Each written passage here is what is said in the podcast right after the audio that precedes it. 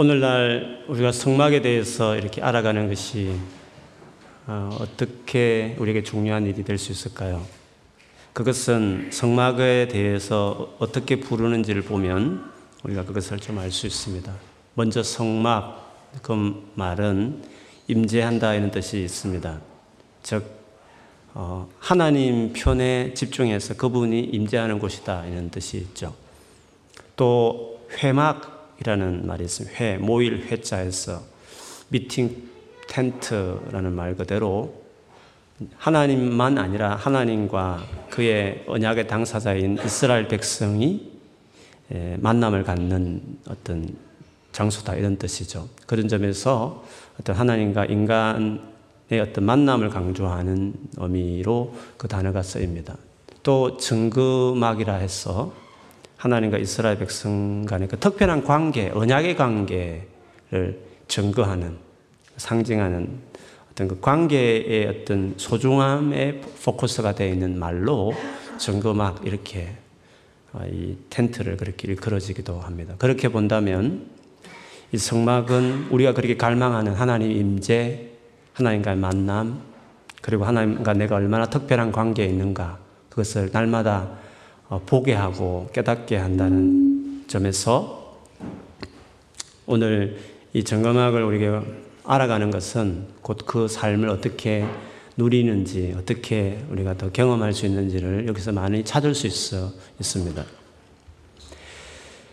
그런데 이런 임재나 만남이나 혹은 우리와의 하나님과 특별한 관계를 이루게 하신 것은 예수 그리스도 안에 다 이루어집니다. 예수 그를 통해서 하나님과 우리와의 만남이 이루어지고 하나님 그분이 우리 가운데 오신 것이고 또 하나님과 우리와 특별한 관계를 맺게 하신 것이 예수 그리스도를 통해 이루어졌기 때문에 결국 성막은 그것이 예수 그리스도에 대한 상징으로 다 이루어져 있습니다. 그것이 나중에는 건물로 된 것이 성전이죠. 성막이나 성전이나 똑같은 어떤 의미를 담고 있습니다. 근데 성경에 보면 이 성전을 일컬어 교회에 빗대고 있기도 합니다. 에베소서 2장 제일 끝에 두 절을 보면 교회를 일컬어 성전에 이렇게 비교하기도 하죠. 제가 읽어드리면 이렇습니다. 그리스도 안에서 건물 전체가 서로 연결되어서 주님 안에서 자라서 성전이 됩니다. 그리스도 안에서 여러분도 함께 세워져서 하나님이 성령으로 거하실 처소가 됩니다. 라고 말을 했습니다. 교회를 이렇게 성막 혹은 그 이후에 이루어진 성전에 빗대는 걸 보면 교회가 어떤 곳인지를 알게 하는 거죠. 교회는 하나님이 임재하기로 어, 정하신 곳이기도 합니다. 그리고 하나님과 우리가 만남이 이루어지는 특별한 곳이기도 하죠. 그리고 하나님과 우리가 얼마나 특별한 관계인지를 어, 확인하게 하는 장소이기도 합니다. 이것이 교회가 다른 세상의 어떠한 단체와 다른 차이점입니다. 그리고 우리가 교회로 모여야 될 이유이기도 하다는 거죠. 그래서 어, 교회가 이런 곳인데 에베소스는 재미있게도 이것이 지어져 간다라는 현재 진행형으로 이야기를 했습니다. 그 말은 어떤 교회는 그 같은 일이 충분하게 일어나는 교회가 있는 반면에 어떤 교회는 아직 덜 지어져서 그렇지 못한 교회도 있을 수 있다는 거죠. 교회마다 그래서 은혜의 차이가 있을 수 있는 것은 그 모인 구성원들이 어떤 식으로 그 원래 성전의 그 놀란 기능을 이루고 있느냐에 따라서 교회마다 좀 다를 수 있는 것도 있지만 어쩌나 어쨌건 교회는 이 놀라운 세상의 어떠한 모임과 단체 비교할 수 없는 그 이런 일들 일어난다고 이야기하고 있습니다.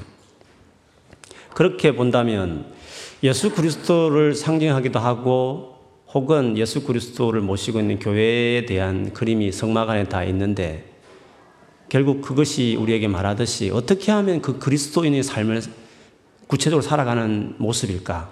성막을 보면서 어, 다시 생각하게 되죠. 그리고 어떻게 해야 교회에 그러면 진짜 하나님의 임재와 만남이 이루어지는 것이 가능해지는 것인가 하는 것도 성막을 보면서 우리가 볼 수도 있습니다. 성막 구조에 대해서 좀 보고 싶은데요. 성막 구조는 출애굽기 보면 많은 부분에 할애합니다. 특별히 20 6장부터 31장까지 할애하고요. 중간에 금송아지 사건이라 해서 금송아지를 우상으로 섬겨서 하나님께 범죄하는 그재 딛는 장면이 중간에 딱 끼어 있습니다. 그리고 그 바로 이어서 35장부터 40장까지 또 성막이 제작되는 그리고 그것이 지어져서 하나님께 드려지는 봉헌하는 장면이 출애굽기 뒷장에 이루어졌죠. 그렇게 보면 어, 성막 구조에 대해서 두 개가 출애굽기에 나오는데 앞에는 설계와 같은 것이고 설계도죠. 이렇게 이렇게 지어라는 설계도죠. 뒤에는 그렇게 그렇게 해서 지어졌더라. 그래서 하나님께 그것을 드렸더라. 그렇게 말해주고 있는 것이 어, 출애굽기 뒷부분에 있습니다. 어, 순서는 조금 다른 거 있습니다. 뭐 다른 거는 설계하는 거하고 실제 제작하는 것은 차이가 좀 있을 수 있으니까 그런 차이가 있다는 것이 있지만 대체로 비슷한 것이 있는데 그거는 중요한 어, 그 물건이 먼저 언급됩니다. 여러분 성막에 제일 중요한 물건이 어디 있겠습니까? 그림을 한번 볼까요? 성막에 제일 중요한 물건은 어디 있습니까? 제일 뒤에 저기 있죠. 진짜 텐트로 되어 있는 저기 일종의 저기가 성막의 핵심이지 않습니까? 그 중에서도 더 안쪽에 들어가 보면 한 번 더 해볼까요? 지성소라고 하고 있는 저기가 지성소 저것만 좀 확대해서 다시 보면 나오는지 모르겠네. 네, 그렇겠죠. 그저 뒤에 지성소 저기가 제일 중요한 저기가 하나님이 임재하는 장소죠. 저 지성소 안에 있는 물건을 우리가 법계 언약궤, 정거궤 그렇게 불려지면 그 뚜껑을 이제 속죄소, 죄를 덮어버리는 속죄소, 천사의 모양을 하고 있는 음, 이게 제일 중요한 이제 물건이죠. 그래서 어, 그 성막과 관련된 기물 제작할 때 이 정거궤를 제일 먼저 언급하고 있습니다. 그런데 오늘 저희가 좀 살펴보고 싶은 것은 이 지성소 관련된 성, 정거궤는 지난주 봤으니까 그 외에 많은 기물들을 접근함에 있어서 출애굽기 순서를 따르지 않고 마치 이 성막을 향해 나아가는 사람의 입장에 봤을 때 차례대로 이렇게 만나게 될 기물 중심으로 좀 성막을 접근해 보고 싶습니다. 마치 그 하나님의 임재와 하나님과의 어떤 만남을 사모해서 그것을 향해 가는 사람들 입장에 섰을 때 어떻게 어느 순서로 하나하나 만나게 되는지를 보면서 마치 하나님과의 관계를 사모하는 우리들이 무엇이 중요하며 어떤 것들이 이루어지는지를 좀 살펴보기 위해서 차라리 접근하는 사람 입장에서 하나하나 보는 것이 더 유익할 것 같아서 출애굽기 순수를 좀 따르지 않고 좀 접근하는 입장에서 좀 보고 싶습니다. 먼저 처음에 그 성막 전체 구조 그림을 다시 보면 제일 먼저 어, 그 성막을 향해 나아가는 사람이 접근할 때 제일 먼저 부딪히는 기문은 아무래도 성막 전체를 둘러싸고 있는 저 텐트, 아, 어, 울타리, 울타리가 제일 먼저 할 것입니다. 저 울타리의 의미가 뭘까요? 저 울타리가 성막과 성막 안는 것을 구분 짓는 경계선이 되는 거지 않습니까? 저 울타리 안에 하나님의 임재가 약속된 특별한 장소고 그 외에 밖에는 성막이 아니니까 저 울타리가 그야말로 많은 기둥과 그 휘장과 말뚝과 이런 것으로 점철되어 있는데 그 설명을 오늘 본문 뒷부분 성막의 뜰이라고 말하는 27장 9절에서 19절까지 그 것을 어떻게 어떻게 만들어라고 한 이야기를 저 관련해서 네모 그 울타리에 관련돼서 지금 쭉 설명하고 있습니다. 저 울타리는 진짜 하나님을 만나는 성막과 그렇지 않은 것을 구별하는 거죠. 만일에 어떤 사람들이 저 성막을 향해 간다고 했을 때에는 그런 삶의 변화가 있을 것입니다. 저 성막을 향해 가기 전까지는 그의 관심은 세상에서 그저 어떻게 잘 사는 거, 뭐 돈을 많이 벌든지 아니면 돈을 덜 벌어도 자기가 하는 원하는 것이 어쨌든 세상에서 뭔가 잘 되는 거, 그것이 주된 관심을 갖는 삶이었을 것입니다. 그런데 그 울타리를 치고 그 울타리 안으로 들어간다는 것은 하나님과의 관계, 그 만남을 소중하게 생각하는 어떤 삶을 말하겠죠. 그래서 울타리는 우리의 삶 안에 변화의, 급격한 변화를 우리에게 상징하는 것입니다. 평생에 예수 그리스도에 대해 전혀 관심 없다가 그저 내가 열심히 돈 벌고 열심히 일해서 세상에서 그냥 뭐 유명해지든지 아니면 뭐 잘 살게 행복하게 살든지 그것이 내 인생의 전부였던 목적인 전부였던 사람이 어느 날 어떤 계기든지 간에 그 계기를 맞아내서 그 예수 그리스도를 알게 되고 그분을 어, 만나게 되고 또 듣게 되어서 그분과 다시 관계를 맺는 일들. 그 일이 우리의 삶에 일어날 수 있는 거지 않습니까? 그 관계를 맺기 시작했을 때 그 사람이 이제 제일 중요하게 생각하는 것은 저 성막을 향하는 삶이 중요하게 된 거죠. 그의 삶의 중심이 되는 거죠. 저 성막 전체가 상징하는 하나님과 만남, 그것을 이루게 해주실 오신 실체이신 예수 그리스도에 대해서 관심을 갖게 되고 또 그 예수 그리스도를 집중적으로 만나고 전하는 교회에 이제 발을 내딛기 시작하면서 그 예수님과 관계 맺는 일들 이런 것이 어떻게 보면 울타리를 넘어서고 울타리 넘어서기 전의 삶의 어떤 차이가 아, 그것이라고 이야기할 수 있을 것 같습니다. 그래서 우리가 살면서 정말 성막 밖에 있는 그 삶에 관심이 많은 사람인지 아니면 저 성막 자체 어, 저 정말 성막 자체에 관심이 많은 사람인지 그것은 우리 자신들이 잘 알고 아마 수예배 정도 오실 분이면 저 성막을 사모하는 삶, 저 울타리 안을 들어가고 싶어 하는 열망이 가득한 사람들 그런 사람들이 이 밤에 모인 줄 믿습니다. 그런 사람들이 그러면 정말 울타리를 넘어서서 저 주님과의 만남을 중요하게 생각하고 임재한다고 하는 그 임재를 사모하고 내가 그분과의 관계성에서 내가 특별하다고 늘 생각하는 그런 사람들이 이제 울타리를 넘어서서 들어가기 시작할 때 제일 먼저 직면하는 딱 물건이 있습니다. 그거는 우리가 아는 번제단이죠. 오늘 본문 앞부분을 번제단에 대한 제작에 대한 그림이었고 번제단이 어떻게 되어진지 글만 읽었을 잘 모르시는데 그림을 보시면 여러분 이제 기억하셔서 다음에 읽어보시면 될 것 같아요. 번제단을 한번 보면 이렇습니다. 번제단 그림이 네 계속 넘겨서 네 좋습니다. 여기 번제단인데요. 물론 그림이 조금씩 다르긴 하지만 전체적으로 조각 뭐 아카시아 나무를 싸는 저것을 밖에 있는 뜰에 있는 기구들은 안에 기구라고 좀 차이가 있습니다. 안에 기구들은 금으로 보통 이렇게 어, 씌우지만 밖에 있는 것은 청동, 성경에는 옛날 노 이렇게 썼어요. 노재단, 혹은 청동재단, 혹은 이게 태운다 해서 번제단 이렇게 표현하기도 해요. 이걸, 이게 번제단이 어, 제일 먼저 딱 만나게 되죠. 울타리 문을 열고 입구로 딱 들어가면 번제단이 앞에 딱 보이게 되는 거죠. 번제단 안쪽에 보면 이제 고기를 넣을 수 있는 거물 같은 게 있고 양네 기퉁이에 고리 같은 게 있잖아요. 저 고 리는 어, 죄인들이 저걸 딱 붙들면서 하나님께 용서를 비는 어떤 그런 어, 속죄의 불이기도 합니다. 어쨌든 이 번제단을 제일 먼저 만나게 됩니다. 여러분 이 번제단이 하는 역할이 뭐죠? 제일 주, 중요한 역할이 그 짐승을 이렇게 잡아서 거기서 불로 태워서 이렇게 제사 드리는 곳이 여기서 주로 하는 곳이죠.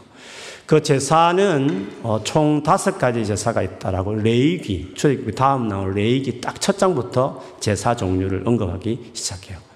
근데 이 다섯 가지 제사는 예수 그리스도의 삶 전체를 다 어, 설명해내는 제사예요. 그 하나하나 다 의미가 있습니다. 네, 그거를 다 살필 수는 없는 거고 어쨌든 이 번제단을 제일 먼저 딱 만나게 된다는 것은 우리의 삶에 무엇을 의미할까요?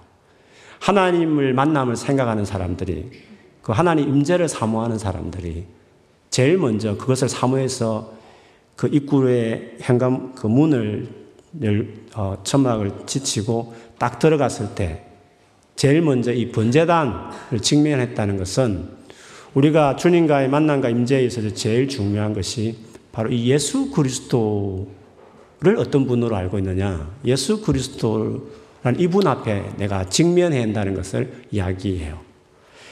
그래서 예수 그리스도가 어떤 분인지 아는 것이 제일 우리의 삶에 중요하다는 것을 이야기합니다.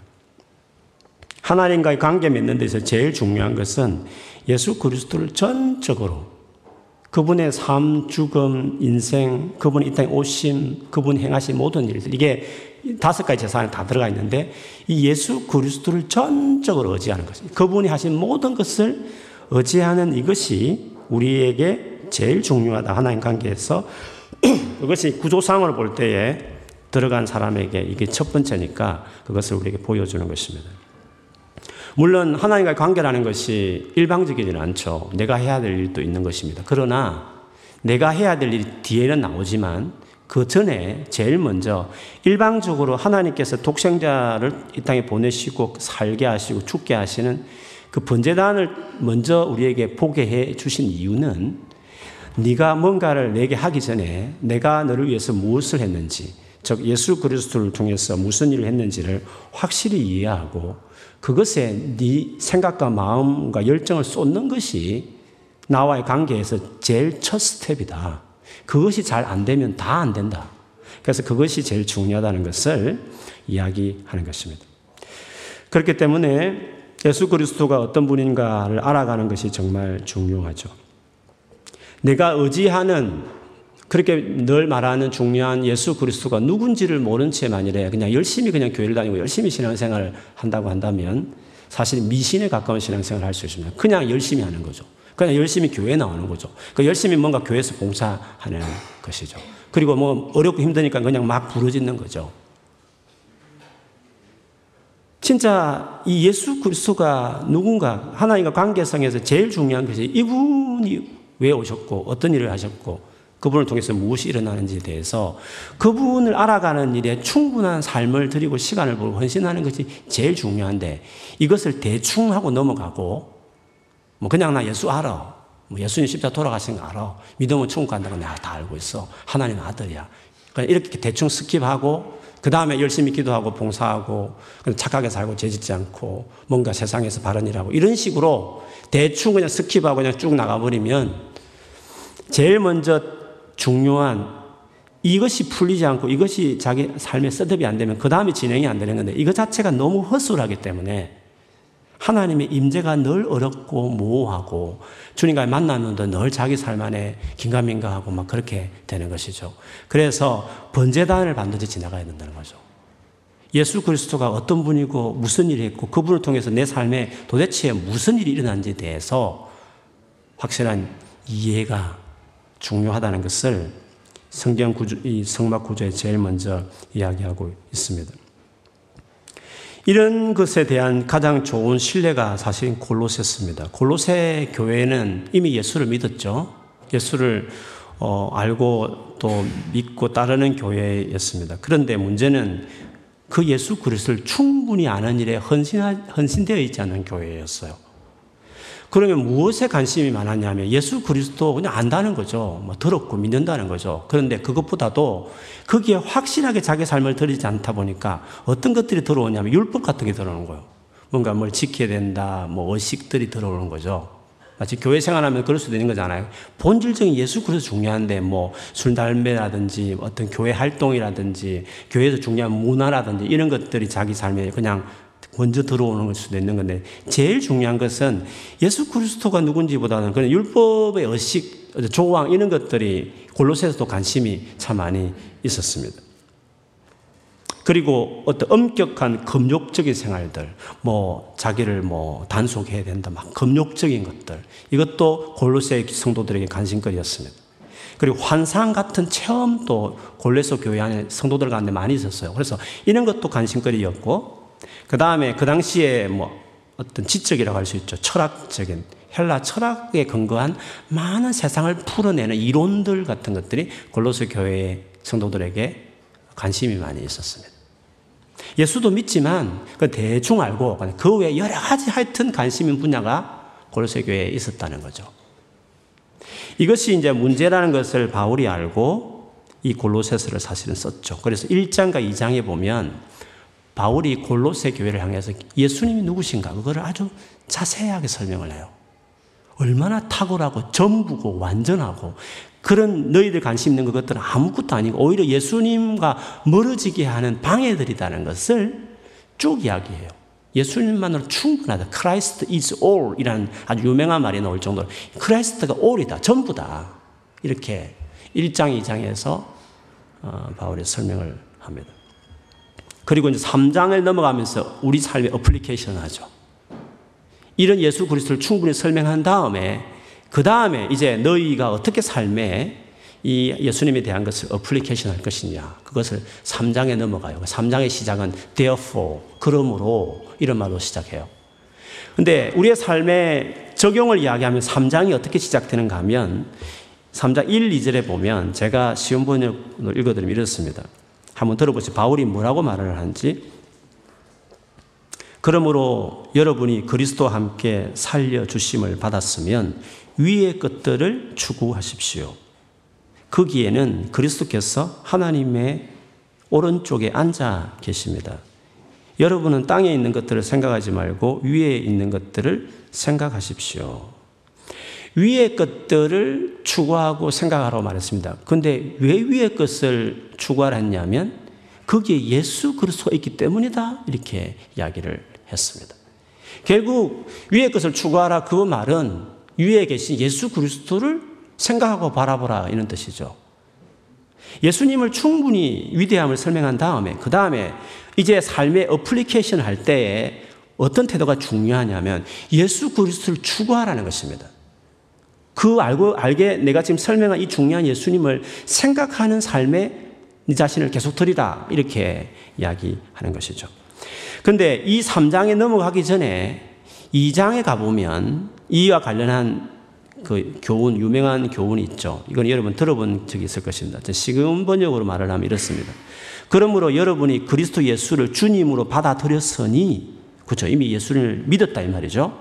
받아들였으니, 들였으면 그분 안에서 살아가십시오. 여러분 그분 안에 뿌리를 받고 체험을 입어서 가르침을 받은 대로 믿음을 굳게 하여 감사의 마음이 넘치게 하십시오. 누가 철학이나 헛된 속임수로 여러분을 노획물로 삼을까 조심하십시오. 그런 것은 사람들의 전통과 세상의 유치한 원리를 따라 하는 것이요. 그리스도를 따라 하는 것이 아닙니다. 그렇게 건면했습니다. 받아들인 이후에 그분 앞에 깊이 들어가고 그분 안에 살아가는 삶에 헌신해야 된다.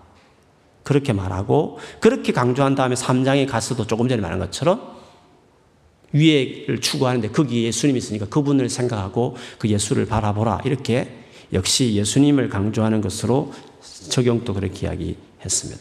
그래서 예수를 이미 믿었지만 예수님께 집중하다가도 어느새 예수님이 아닌 다른 것에 관심을 두고 거기서 마음을 상당 부분 빼앗기기 시작하면 그때부터 자기 삶, 자기 신앙에 디프레션이 오는 것이에요.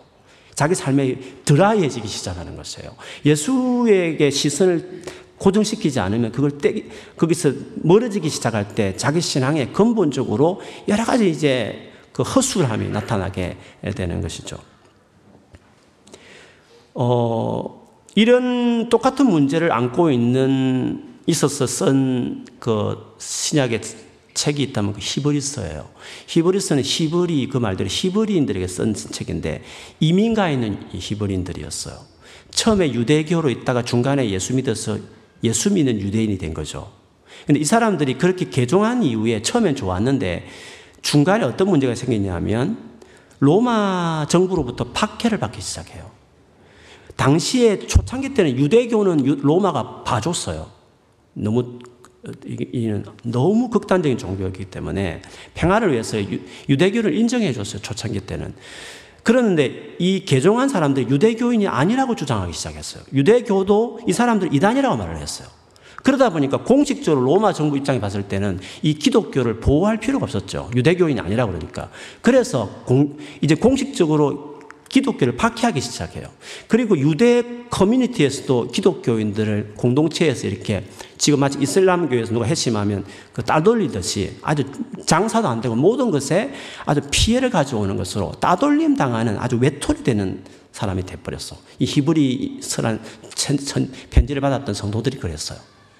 그래서 이 사람들이 안팎으로 어려움을 당하는 거죠. 로마 정부로부터 외적인 정치적인 압박도 당하고 자기 동족으로부터 따돌림 당하는 아주 코너에 몰린 상황이 된 거예요.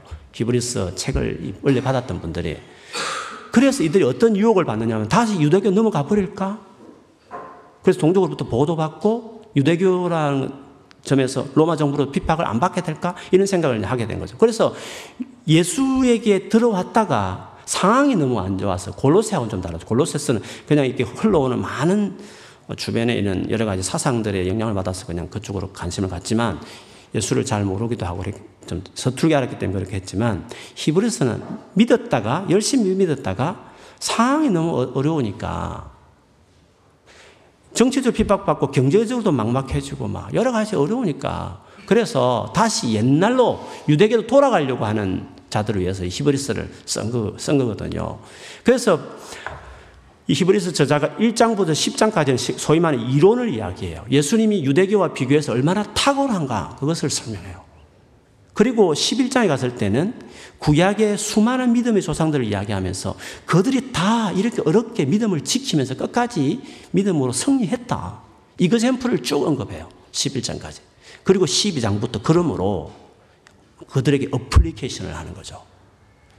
예수 그리스도의 위대함을 유대교인들 어, 유대교 배경을 가진 입장에 맞게끔 그 당시에 수많은 대제사장이나 모세나 제사법을 이용하면서 히브리스를 통해서 그들을 설명해내고 그리고 그들이 너무 익숙한 유대교의 조상들을 언급하면서 이제는 믿음으로 살아가야 될 이론적인 어떤 이론적인 백그라운드와 이그젠플인 사람들을 예를 든 다음에 이제 12장에 가서 본격적으로 너희들이 어떻게 살아야 되는지 그들을 향한 직접적인 이제 12장부터 시작을 해요.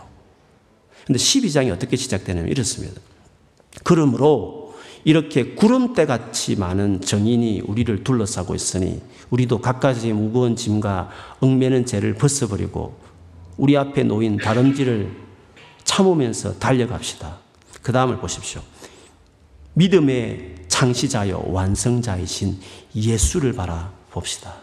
그는 자기 앞에 놓여 있는 기쁨을 내다보고서 부끄러움을 마음에 두지 않으시고 십자가를 참으셨습니다. 그리하여 그는 하나님의 보좌 오른쪽에 앉으셨습니다. 역시 삶의 어플리케이션을 이야기하면서 예수 그리스도를 바라보자. 그렇게 똑같이 이야기를 해요. 결국 예수 그리스도를 바라보지 않을 때 문제가 생기는 거예요. 그것이 뭐 세상적인 문화에 의해서 영향을 받든지 아니면 너무 상황이 어렵다 보니까 그 어려운 문제 급급하게 해결하려고 하다 보니까 예수님을 뒤로 하든지 간에 예수님과 관계가 멀어지게 갈때 이제 모든 삶의 문제가 신앙적인 문제가 생기게 되는 거죠. 그래서 재차 예수님이 어떤 분인지를 설명한 다음에 그 다음에 어플리케이션 할 때에는 이 예수를 바라보자. 그런 식으로 바울도 히브리서 저자도 그렇게 설명을 했습니다.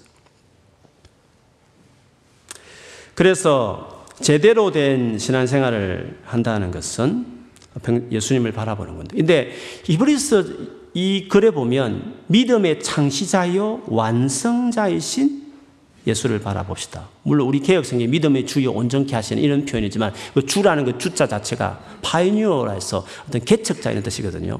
그래서 예수 그리스도는 우리의 믿음을 시작하는 분일 뿐만 아니라 믿음을 완성한다 이런 뜻이에요. 그렇다면 우리 믿음 생활의 시작도 예수 그리스도요. 끝까지 완성도 예수님이니까 그 예수님을 계속 바라봐야 되는 거죠.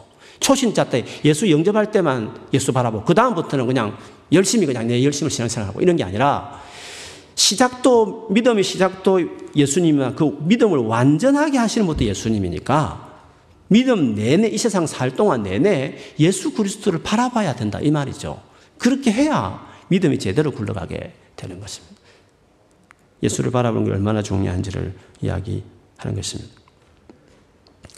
예수를 바라보지 않고 그냥 나의 의지, 내가 열심히 내 힘으로 뭔가 열심히 신앙생활 하겠다는 자기 의지에 집중하거나 아니면 세상에 어, 좋다는 것에 집중해서 세상에 이런저런 여러 가지 세상에 흘러가는 중요한 세상 살면서 도움되는 교훈들에 만일에 솔깃해서 마음을 빼앗기기 시작하면 신앙의 능력을 잃어버리게 되는 것입니다. 여기서 모든 문제들이 다 발생하는 것입니다.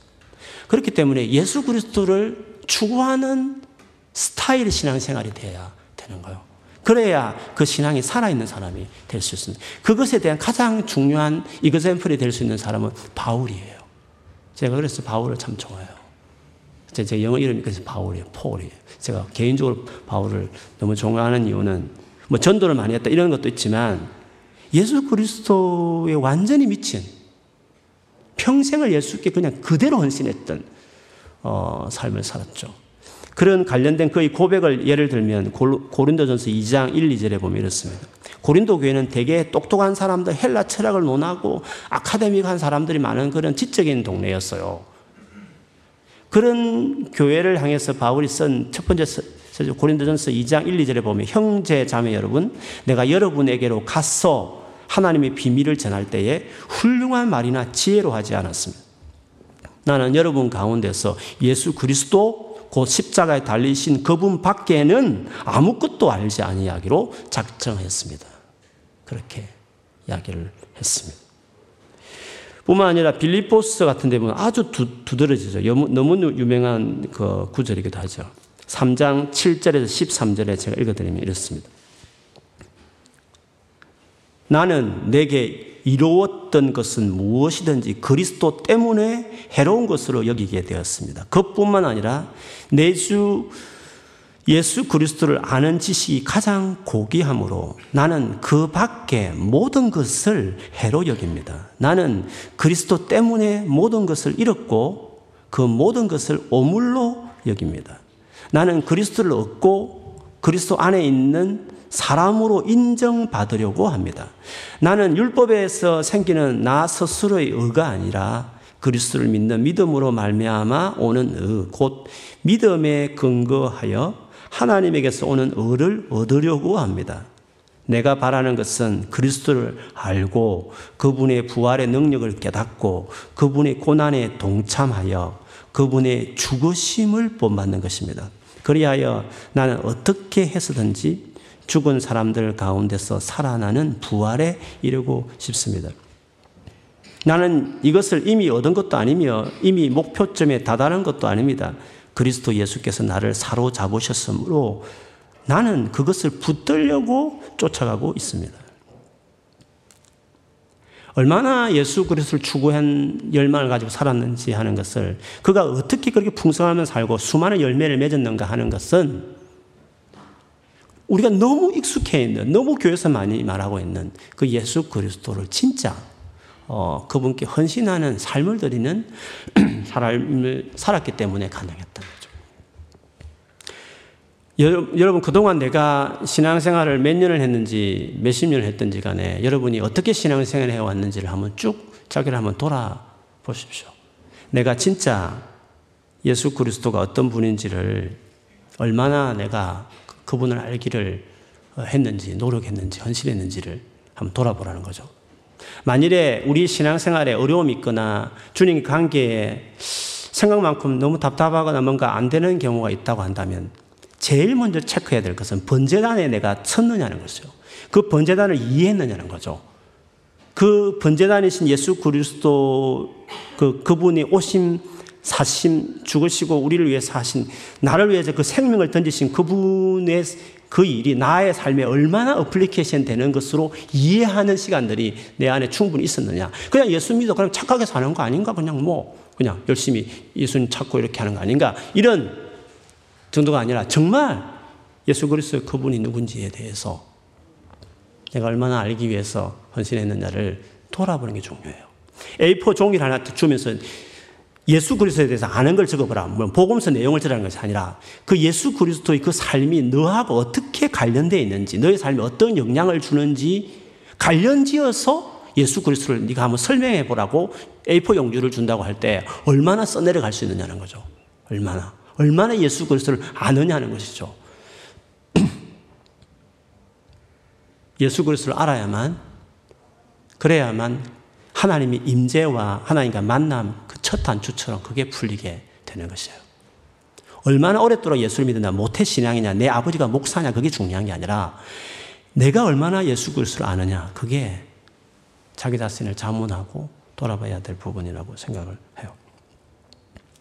만일 이미도 은혜스러운 신앙생활을 하고 계신 분이 계시면 그래서 더 하나님 임재와 또 만남을 사모하는 분이 계시다고 한다면 그들에게도 그런 우리에게도 건면해야 될 제일 중요한 건면이 있다면 그 유명한 바울도 웬만하면 한, 한 1, 2년이면 예수님에 대해서 다 마스터 할 만도 한데 바울은 그렇게 예수를 믿은 열심히 한 사람이다. 아직도 자기는 다 알지 못했다고 말할 정도로 아직도 나는 더 알려고 나아간다고 말할 정도로 계속 예수를 추구했던 것처럼 그렇게 예수 그리스도를 알아가는 일에 자기 삶을 반드시 드리면 드리면 진짜 그 주님 주시는 풍성한 삶을 경험하게 되시는 것입니다. 물론 우리가 뭐 죄짓지 않고 거룩하게 살아야 된다는 것도 고민을 많이 하죠. 그리고 하나님 위해서 내가 앞으로 내가 무엇을 하면 살 것인가 비전이나 미션에 대한 관심도 많이 있을 것이에요. 그러나 그것은 다 따라오는 결과들이에요. 주님과의 관계에 세워지지 않으면 거룩하게 살지도 못해요. 아무리 죄를 안 짓고 싶어도 안, 그게 되지 않아요. 그리고 하나님 위한 미션과 비전이라는 것도 주님과의 관계에 세워지지 않으면 그걸 알지 못해요. 그냥 자기가 하고 싶은 거 하는 거예요. 그냥 세상에 성공해서 영광 돌리겠다는 그런 얄궂은 말밖에 안 하는 거예요. 하나님 관계에 셋업이 안 되면 하나님이 나를 탁 붙들고 하나님 영광을 위해서 나를 막 쓰시는 그런 비전의 사람이 될 수가 없어요. 그래서 우리는 절대 일 중심의 사람이 아니에요. 예수 그리스도 그분을 사랑하고 그 관계에 헌신된 사람이 되는 사람은 이런 그냥 따라오는 것이에요. 비전은 그냥 그냥 보이는 것이에요. 그냥 하나님께서 그 길로 확 열어 가시는 거예요. 그렇기 때문에 번제단을 반드시 거쳐가고 거기에 오랜 묵상이 필요해요. 그리고 그 예수 그리스도를 의지하고 살아가기 시작할 때 그때 내 삶 안에 거기에 죄를 이기는 거룩함도 이루어지고 구체적으로 하나님 위해서 무슨 일을 할 것인가 그 삶의 어떤 방향성도 잔이 따라오게 되는 것이에요. 그래서 다시금 어, 말씀 앞에 우리가 서지만 주님 임재를 사모해서 성막을 들어온 우리 모두가 제일 먼저 만났던 그 번제단 앞에 서서 거기에 못 박혀 돌아가신 예수 그리스도를 묵상하고 그분이 내 삶에 어떤 분이신지 충분히 알아가는 삶에 헌신하는 것입니다. 그게 포도나무 가지 비유 핵심 아닙니까? 그분 안에 거하는 게 제일 중요해요. 그래야 열매를 맺죠. 그게 안 된 상태에서 뭐 거룩하게 살겠다, 주님 뜻대로 살겠다, 뭐 봉사하겠다 하는 것들이 다 부질없는 일이에요. 그냥 자기 열심을 하는 거예요. 잘하면 자랑하고 못하면 또 낙심하고 그렇게 하는 거죠. 그래서 하나님과 우리의 관계를 만나게 해주신 예수 그리스도 안에 자기를 세우는 것이 제일 중요한 일이다. 그것에 나 다 알고 있다 말하지 말고 지식적으로 그렇게 그 머물지 말고 정말 예수 그리스도의 그분이 어떤 분인지 깊이 알아가는 일에 자기 삶을 던지는 게 제일 중요해요. 이 부분은 뭐 제가 계속 강조 나누니까 여러분 계속 이것을 잊지 않고 상기하면서 주님을 계속 바라보고 자기 삶을 드리고 살아가시면 반드시 됩니다. 반드시 해보게 돼요. 풍성한 삶을 누릴 수 있습니다.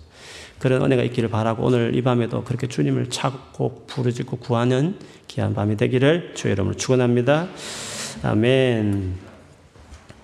우리 마지막 불렀던 찬양을 우리 하면서 같이 기도했으면 좋겠습니다.